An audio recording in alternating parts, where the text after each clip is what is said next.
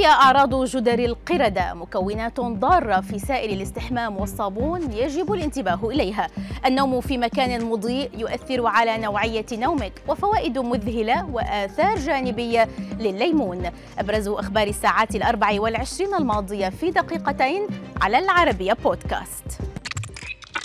مع ارتفاع حالات الإصابة بجدر القردة يقول الباحثون إن الأعراض الأولية لهذا الفيروس تشبه الأعراض النموذجية لأي عدوى فيروسية وتشمل الحمى والصداع والتعب. لذلك قد يكون من الصعب اكتشافها مبكرا. مراكز السيطرة على الأمراض والوقاية منها في الولايات المتحدة CDC أفادت بأن الفيروس يمكن أن يؤثر على العينين والأغشية المخاطية للفم كما تظهر غالبية الحالات طفحا جلديا على باطن اليدين والقدمين. وقد يتطور هذا الطفح إلى بثرات وقشور تجف وتسقط. ويعتقد أن انتقال الفيروس جدر القردة إلى الإنسان يحدث من خلال الاتصال المباشر بالدم أو سوائل الجسم. وتوضح مراكز السيطرة على الأمراض أن طفح الجلد عادة ما يبدأ خلال يوم إلى ثلاثة أيام من ظهور الحمى. ويميل الطفح الجلدي إلى التركيز على الوجه والأطراف وليس على الجذع. يعتمد الكثيرون في اختيار الصابون أو سائل الاستحمام على رائحته وعلى الرغم من أن هذا الأمر قد يبدو جذابا إلا أنه ليس قرارا حكيما للبشرة. موقع بيوتي كين حذر من بعض المكونات الضارة في غسول الجسم اليومي. أبرزها الكبريتات التي تستخدم كعامل رغوة عندما تضع المنتج على بشرتك. ولسوء الحظ فإن الكبريتات ليست جيدة للبشرة. إذ أن استخدام المنتجات التي تحتوي على الكبريتات يمكن أن يؤدي إلى الحكة وجفاف الجلد وتشققه.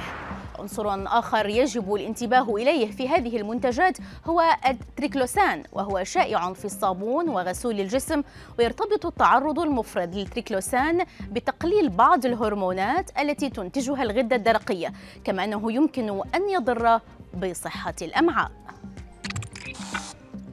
كشف الطبيب الروسي والاختصاصي في الأمراض الباطنية جوجو سابيغو كيف تؤثر الإضاءة خلال النوم على الحالة الصحية مشيرا إلى أنه ينصح أحيانا بالإضاءة الساطعة ليلا لمكافحة النعاس المبكر لكنه بالمقابل ينصح بالتخلي عن استخدام الضوء الأبيض أو الأزرق في إضاءة غرفة النوم كي ينام الشخص سريعا. ويقول سابيغو إن مصدر الضوء الصغير مثل شاشة التلفزيون أو الهاتف المحمول له تأثير على نوع نوعية النوم لأن التعرض للضوء الساطع قبل النوم يجعلنا نخفو بصورة سيئة ونستيقظ في اليوم التالي متأخرين عن المعتاد. وبالنسبة للتأثير السلبي على مستوى السكر في الدم أو أمراض القلب فإن هذا التأثير يظهر بعد أشهر أو سنوات.